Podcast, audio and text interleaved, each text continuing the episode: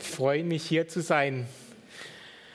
Ähm, da es doch welche Leute gibt, die mich noch nicht kennen, oder der Timon hat gemeint, ich soll doch noch kurz ein paar Worte zu mir selbst sagen.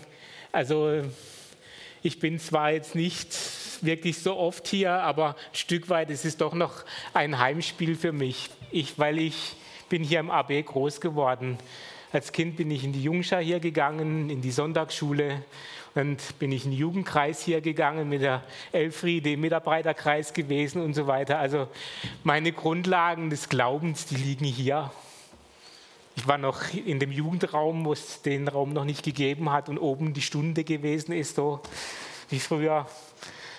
Ja, die älteren Leute erinnern sich noch. Ja, das ist mein Hintergrund hier. Und deswegen freue ich mich, dass ich hier sein darf und sehen kann, wie sich doch hier der A B weiterentwickelt, wie, wie da was lebt und wächst und entsteht, und das ist sehr schön zu sehen. Und bei meiner Vorstellung bin ich jetzt auch an einem Punkt, den ich mir vorgenommen habe, vor der Predigt zu sagen. Also das, was ich heute sage, sage ich jetzt auch ganz bewusst als Außenstehender.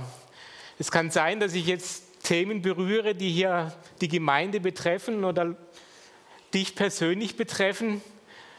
Aber dann darfst du sicher sein, das ist jetzt nicht irgendwie so, dass ich jetzt mit dem Finger genau auf dich zeige, sondern es ist so, dass dann Gott gerade zu dir spricht. Ich kenne außer meiner Familie die Situation von euch nicht wirklich.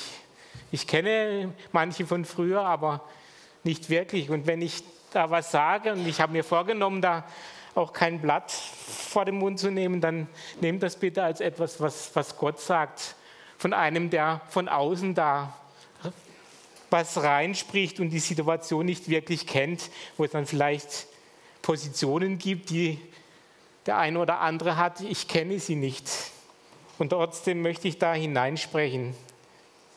Das ist mir so durch den Kopf gegangen, als ich den, den Textvorschlag bekommen habe. Also ich übernehme die Predigtreihe, mache da weiter im Römerbrief, Kapitel vierzehn, wie es angegeben ist. Dann, bevor ich den Text lese, möchte ich einfach auch noch einführen, vorher haben wir gesungen, gut, dass wir einander haben. Aber in der Gemeinschaft ist es ja manchmal gar nicht so einfach. Es ist schön, dass wir einander haben, aber dann als Gemeinschaft passiert es doch dann auch, dass es Spannungen gibt in der Gemeinschaft, dass es nicht immer so wunderschön ist und wir alle Halleluja singen miteinander, sondern dass es auch Spannungen gibt. Zum Beispiel Spannungen deswegen, weil wir unterschiedlicher Meinung sind, wie wir miteinander leben, dass wir unterschiedliche Meinungen sind, vielleicht auch, was gut ist und richtig oder nicht so gut ist. Und es ist gar nicht so einfach, das auszuhalten. Und der Text, den wir heute hören, der handelt von diesem Thema. Ich lese aus dem Römer vierzehn die Verse eins bis zwölf. Nehmt den an, der im Glauben schwach ist, und streitet nicht mit ihm über unterschiedliche Meinungen.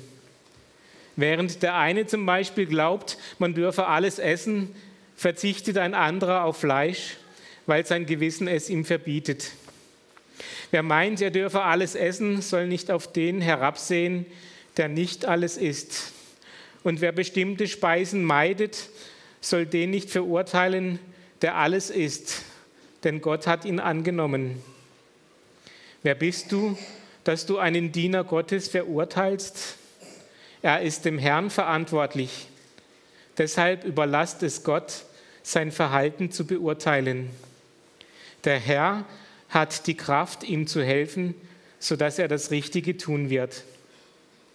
Genauso ist es bei dem, der bestimmte Tage für heiliger erachtet als andere, während für einen anderen dagegen alle Tage gleich zählen. Entscheidend ist aber, dass jeder von dem überzeugt ist, was er denkt. Wer einen besonderen Tag auswählt, um den Herrn anzubeten, will ihn damit ehren. Und wer ohne Ausnahme alles isst, tut das zur Ehre des Herrn, denn er dankt Gott für das Essen. Und der, der nicht alles isst, will ebenfalls dem Herrn damit Freude machen und ihm danken. Denn wir gehören nicht uns selbst, ganz gleich, ob wir leben oder sterben. Wenn wir leben, leben wir, um dem Herrn Freude zu machen. Und wenn wir sterben, sterben wir, um beim Herrn zu sein. Ob wir nun leben oder sterben, wir gehören dem Herrn. Denn Christus ist ja gestorben und wieder lebendig geworden, um Herr über alle Menschen zu sein, über die Toten und über die Lebenden. Warum verurteilst du einen anderen? Warum siehst du auf einen anderen Bruder herab oder Schwester? Wir alle werden einmal vor dem Richterstuhl Gottes stehen. Denn in der Schrift heißt es, so wahr ich lebe, sagt der Herr, jedes Knie wird sich vor mir beugen und jeder Mund wird mich bekennen. Ja, jeder von uns wird sich persönlich vor Gott verantworten müssen. Soweit der Text. Ich bete noch. Ja, Herr Jesus, heilige du uns in deiner Wahrheit. Dein Wort ist die Wahrheit. Amen. Ich möchte noch etwas Wichtiges voraussetzen. Dieser Text ist wirklich nur zu verstehen unter dem Hintergrund von dem, was Paulus ganz am Anfang vom Römerbrief gesagt hat. Und zwar ist das, dass der Glauben oder dass die Gerechtigkeit nur aus dem Glauben kommt. Wir werden nur Christ dadurch, dass wir für uns persönlich und von ganzem Herzen annehmen, dass durch Jesu Tod am Kreuz unsere Schuld vergeben ist und wir Zugang zur Gemeinschaft mit dem heiligen Gott haben. Ich habe das abgelesen, weil ich das so prägnant formuliert finde. Wir sind Christen nur deswegen, weil wir das für uns angenommen haben, dass Jesus für uns am Kreuz gestorben ist und er die Schuld für uns getilgt hat. Es kommt also nicht darauf an, als Christ, was wir tun, sondern als erstes, als Grundlage steht da, dass wir aus dem Glauben, aus der Gnade Gottes Christen sind und die Gemeinschaft mit Gott kommen können. Das ist das A und O zum Verständnis dieses Textes. Alles andere Verhalten entsteht aus dieser Gemeinschaft mit Gott heraus und ist nicht Grund oder Bedingung, dass wir Christ sind, sondern unser ganzes Handeln entsteht daraus, dass wir vor Gott gerechtfertigt sind durch das, was Jesus am Kreuz für uns getan hat. Das ist mir ganz wichtig hier. Und ich denke, das ist auch ganz wichtig im Umgang miteinander, weil da kommen wir auf eine Ebene als Christen. Wenn wir in die Nachfolge Jesu treten, dann kommen wir in die Gemeinschaft der Kinder Gottes, in die Familie der Kinder Gottes hinein. Ich habe das erst in einem Buch gelesen, das Bild, dass die Gemeinde wie eine Familie ist. Da gibt es zum Beispiel ganz kleine Kinder, die können noch nicht richtig reden, die können noch nicht richtig Entscheidungen treffen, die sind noch arg abhängig von anderen Menschen. Dann gibt es zum Beispiel auch Jugendliche in der Großfamilie, die vielleicht gerne über die Stränge schlagen oder auch mal ausbrechen wollen aus dem Gewohnten und was ganz anderes machen wollen. Aber sie gehören genauso zur Familie wie alle anderen, wie dann die Erwachsenen oder die Älteren, die schon etwas gesetzt sind, mehr Erfahrung haben, vielleicht auch schon mehr Wissen als andere. Aber alle gehören sie zur Familie Gottes und alle sind auf gleicher Ebene, sind Kinder Gottes. Keiner ist höher als der andere. Und da sind wir jetzt genau schon beim Text, wo es heißt, dass wir nicht streiten sollen über unterschiedliche Meinungen und dass wir uns nicht überheben sollen, indem wir andere über andere urteilen oder sie sogar verurteilen. Das steht uns nicht zu, das sagt Paulus hier ganz klar. Er sagt aber auch ganz klar, wir dürfen unterschiedlicher Meinung sein. Wir dürfen in bestimmten Dingen, dürfen wir unterschiedlich denken. Das ist ja manchmal so ein Trugschluss, also man meint ja in der Gemeinde, da müssen wir uns alle eins sein und da muss jeder einer der gleichen Meinung sein. Das ist nicht so. Wir dürfen unterschiedlicher Meinung sein.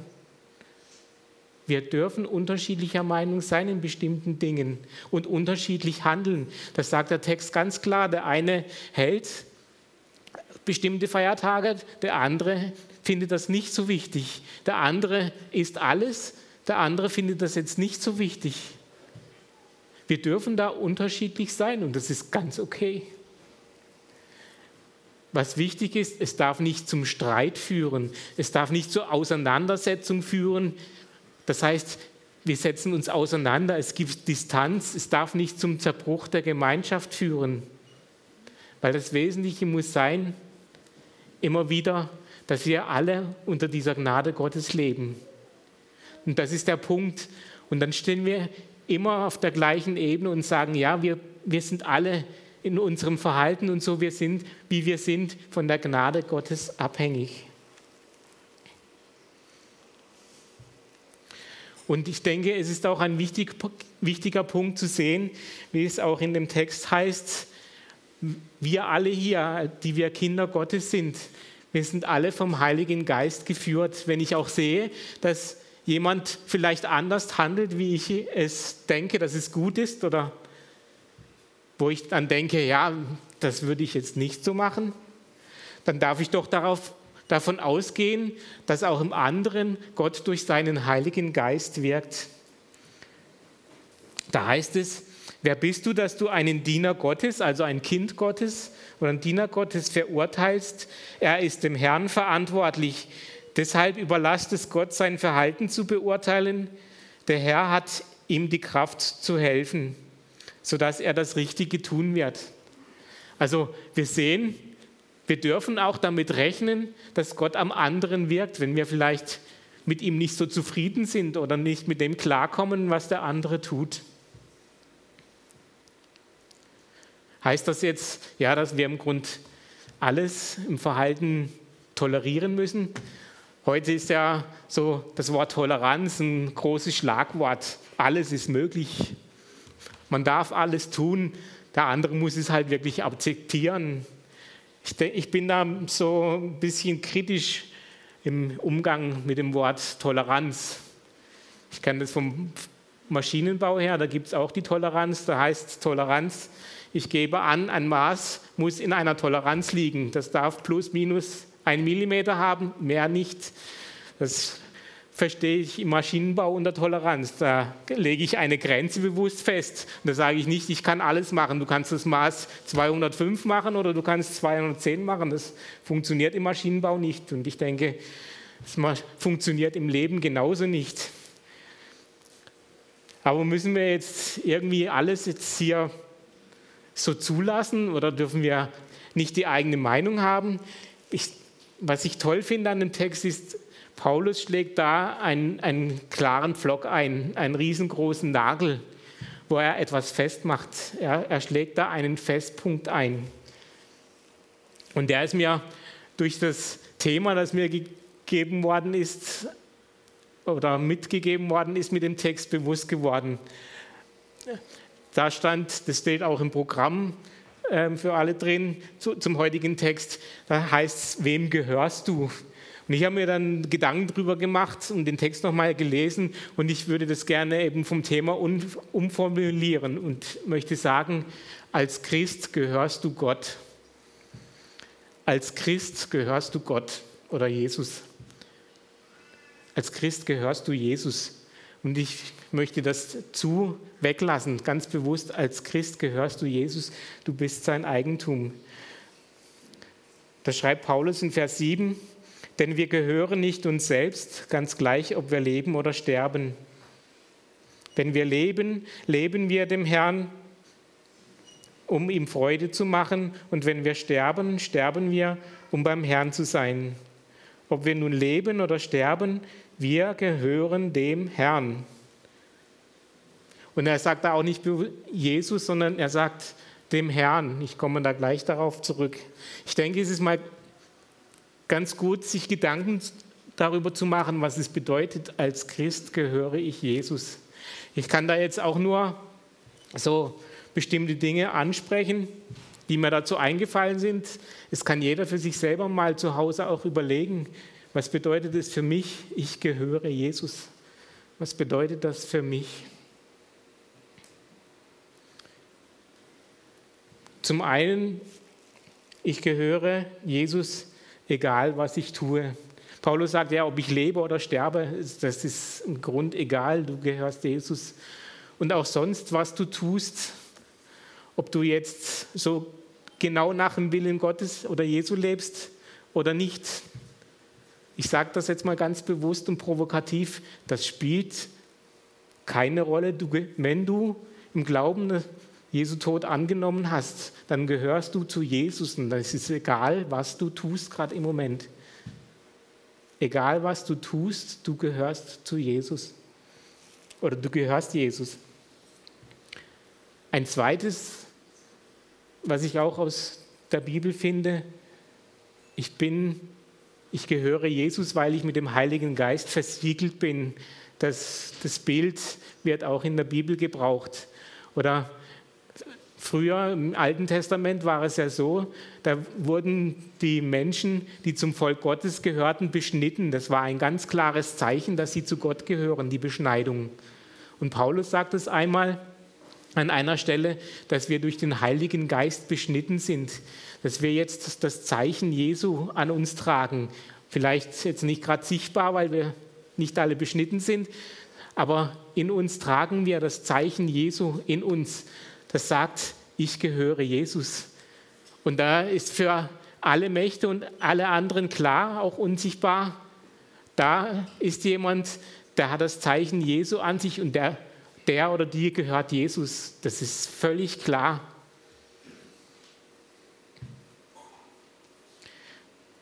Dann ein weiterer Punkt, den ich sehe, unsere Bezie- die Beziehung zwischen mir und Jesus, die ist nicht auf Augenhöhe, sondern die hat ein Gefälle, und zwar die, dass Jesus der Herr ist und ich stehe darunter. Wenn ich zu Jesus gehöre, dann übergebe ich mein Leben ihm, dann gebe ich ihm die Befugnis, über mein Leben zu bestimmen, über mein Leben zu handeln. Paulus sagt das ganz am Anfang vom Römerbrief, ich, Paulus, bin ein Knecht Jesu Christi, so übersetzt es Luther. Ich denke, sinnvoller wäre es, wenn man übersetzen würde, ich, Paulus, bin ein Sklave Jesu Christi. Nur ist das Wort Sklave heutzutage sehr stark negativ belastet. Und da ich mit dem Thema Ausbeutung ja, in Verbindung gebracht. Aber wenn man jetzt, sagen wir mal, den Begriff des Sklaven mal etwas neutraler sieht, dann geht es darum, dass der Sklave seinem Herrn gehört und der Herr über den Sklaven verfügen kann. Und dass der Sklave im Grunde mit allem, was er ist, ihm gehört. Und das Schöne ist es, dass wir einen Herrn haben, der uns nicht ausbeutet, der das nicht ausnutzt, wenn wir zu ihm kommen und ihm unser Leben ausbreiten, sondern dass er ein liebevoller Herr ist, dass er ein Herr ist, wo ich beim nächsten Punkt bin, der auf uns achtet. Dass er ein Herr ist, der die Verantwortung sogar für mich übernimmt. Dass er für mich sorgt, dass er auf mich aufpasst, dass er mich beschützt. Früher im Mittelalter war das gewesen, da gab es die Leibeigenen und dann war der Burgherr, der war zuständig, dass die Leibeigenen beschützt werden und dass die versorgt werden. Und so ist es mit unserer Beziehung zu Jesus. Das ist kein gleichwertig, sondern Jesus ist der Herr und ich stehe unter ihm. Und als sein Eigentum achtet er auf mich und sorgt für mich. Und das bedeutet auch für mich, ich, ich darf die Verantwortung für mich und mein Leben darf ich abgeben, in Jesu Hand hineinlegen und sagen, Herr, ich habe da ein Problem. Ich weiß nicht, wie ich da weiterkomme. Aber du bist der Herr in meinem Leben, sorg du dafür, dass es da irgendwie wie weitergeht und führe mich und leite mich, wie, wie, wie es da weitergehen kann. Ja? Das ist auch eine unglaubliche Befreiung oder Erleichterung von mir selber, wenn ich sagen kann, ich kann die Verantwortung für mein Leben Jesus hinschieben und sagen, übernimm du die Verantwortung. Und er macht das. Er übernimmt die Verantwortung für mein Leben, wie, wie es mir geht. Und dann ist noch so ein Punkt, den ich wichtig finde. Ich gehöre wirklich mit, mit allem Jesus. Mit meinen Gaben, mit meiner Persönlichkeit, mit meinem Besitz, mit meinem Geld. Sich bewusst zu machen, das Geld, das ich habe, das gehört nicht mir, sondern es gehört Jesus. Das ist ein heftiger Punkt, der auch mir immer wieder zu denken gibt. Oder mein Körper. Mein Körper gehört Jesus. Wie lebe ich meine Sexualität? In dem Bewusstsein, ich gehöre Jesus. Aber auch, ich gehöre auch Jesus mit meinen Schwächen, mit meinem Versagen. Jesus kennt mich da ja viel besser. Das ist ja das Schöne, dass er dann sagt, du bist mein Eigentum, obwohl ich dich kenne, obwohl du einer bist, der nicht immer so lebt, wie ich es gerne wollte. Aber trotzdem sehe ich dich als mein Eigentum an, in dem Ganzen, wie du bist, deinem Versagen, in deinen guten Sachen, in allem bist du mein Eigentum, sagt Jesus. Und als letzten Punkt, um wieder so mehr zum Thema zurückzukommen, weil ich Jesus gehöre, möchte ich das tun, was Jesus Freude bereitet. Da lebe ich nicht mehr so einfach in den Tag hinein und es ist eigentlich alles egal, was ich mache, sondern ich richte mein Handeln aus nach dem, was Jesus Freude bereitet, was er möchte. Das möchte ich gerne tun. Das gehört dazu, wenn ich Jesus, zu Jesus gehöre. Dass ich das gerne tun, tue, was Jesus von mir will und was ihm Freude bereitet. Und das soll der Maßstab unseres Handelns sein. Das ist dieser Festpunkt, den Paulus einschlägt. Ich kann tun und machen im Grunde, was ich will. Hauptsache, es gefällt Jesus. Es hat mal jemand zu seinen, seinen Seelsorger gefragt, wo ist die Grenze, wie weit darf ich gehen in einer bestimmten Frage? Und da hat der Seelsorger ihm geantwortet, auf den Wegen Gottes kannst du kilometerweit gehen. Und ich denke, es ist eine gute Sicht zu sehen, nicht immer auf die Grenzen, was darf ich, was darf ich nicht zu sehen, sondern wo eröffnet mir Gott den Horizont, wo kann ich hingehen, wo kann ich auf die Straße gehen, wie am letzten Sonntag, und den Leuten von Jesus erzählen und das, was mich bewegt, und ihnen Liebe und Gebet weitergeben. Ja, das ist das, das ist das Wesentliche. Daran sollen wir unser Tun orientieren, nicht an dem, was darf ich jetzt und was nicht.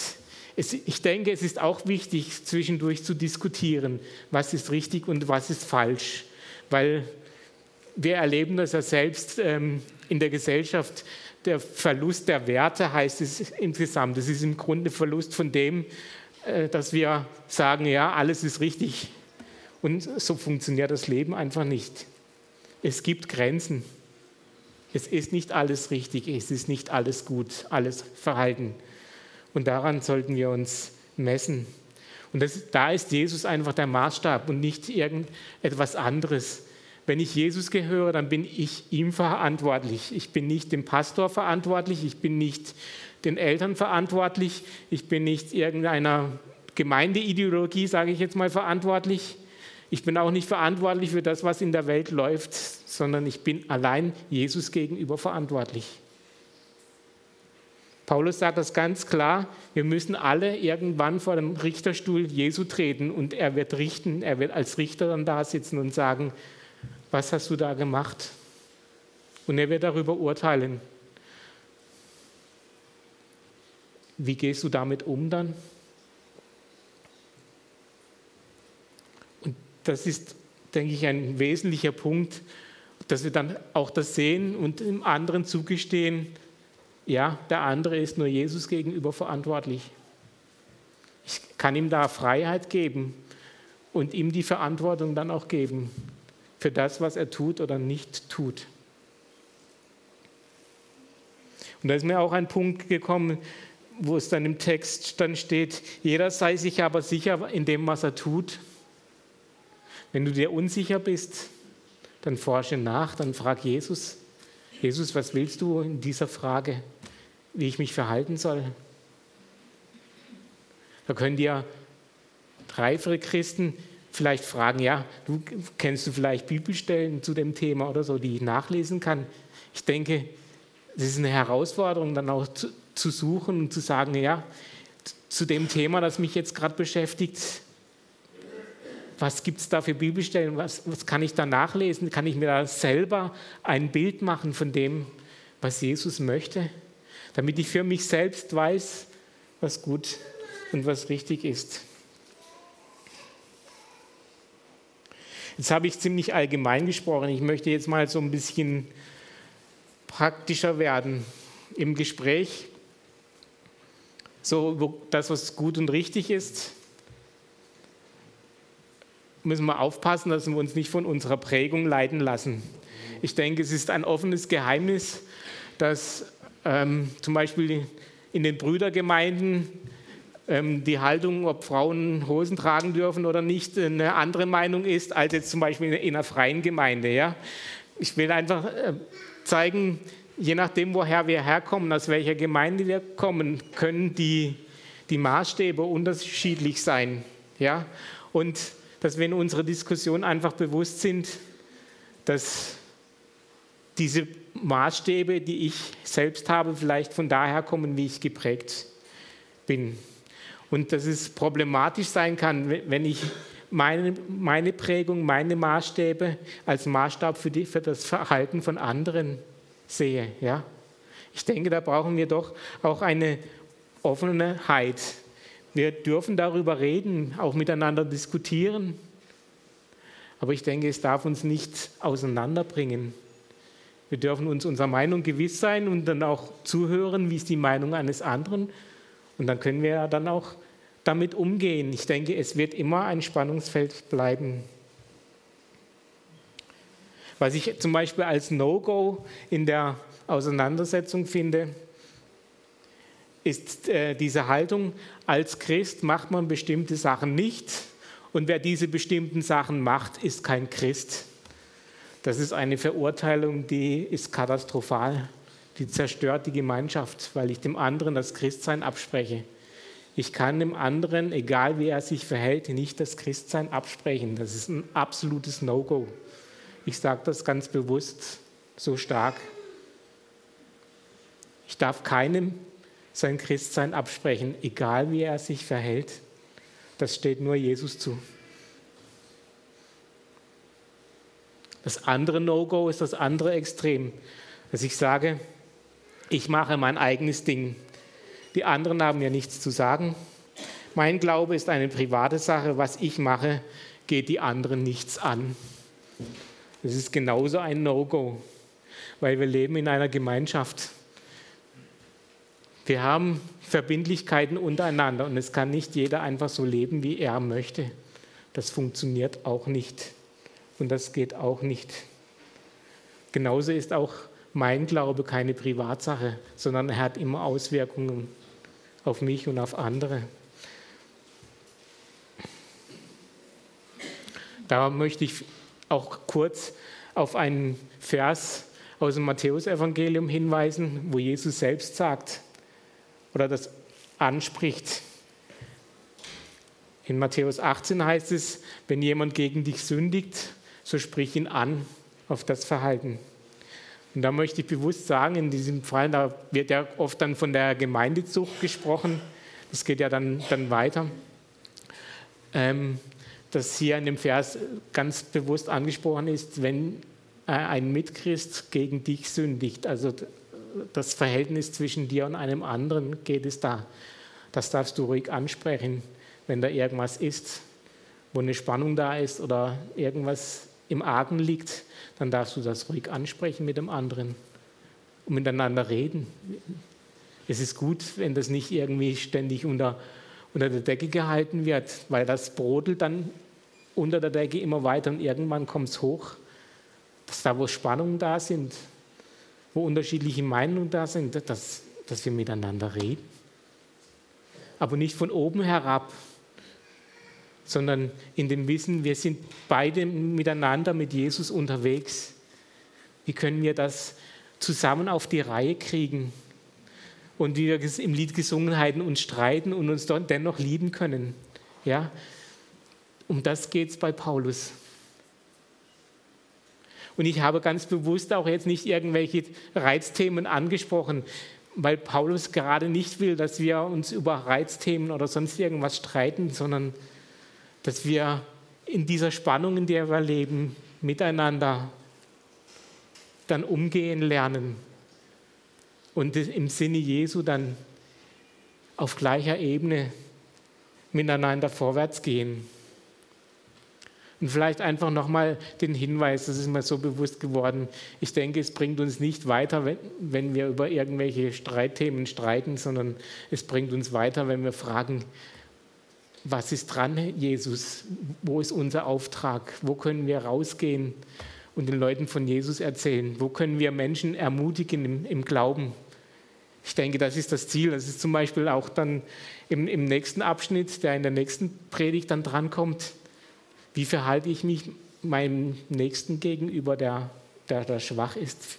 Wie, wie kann ich mein Verhalten nicht nur an Jesus ausrichten, sondern auch, wie kann ich mein Verhalten so wählen, dass es dann dem anderen weiterhilft? Aber das soll dann in der nächsten Predigt vorkommen, das wäre sonst zu lange. Ich sehe gerade von der Zeit her, ich bin schon im roten Bereich hier bei der Uhr, aber erst eine Minute drüber. Ja. Ich möchte es einfach noch mal kurz zusammenfassen und das Bild noch mal aufnehmen von der Familie mit den unterschiedlichen Zuständen. Ich habe das erst kürzlich gesehen, da war ein Kind, das hat gegessen und das hat einen total verschmierten Mund gehabt. Und das, ich weiß, das Kind gehört zu der, der Familie dazu. Und ich denke, es ist gut, wenn wir uns bewusst sind, dass wir auch im anderen Christen mal zugestehen, mit verschmiertem Mund zu leben.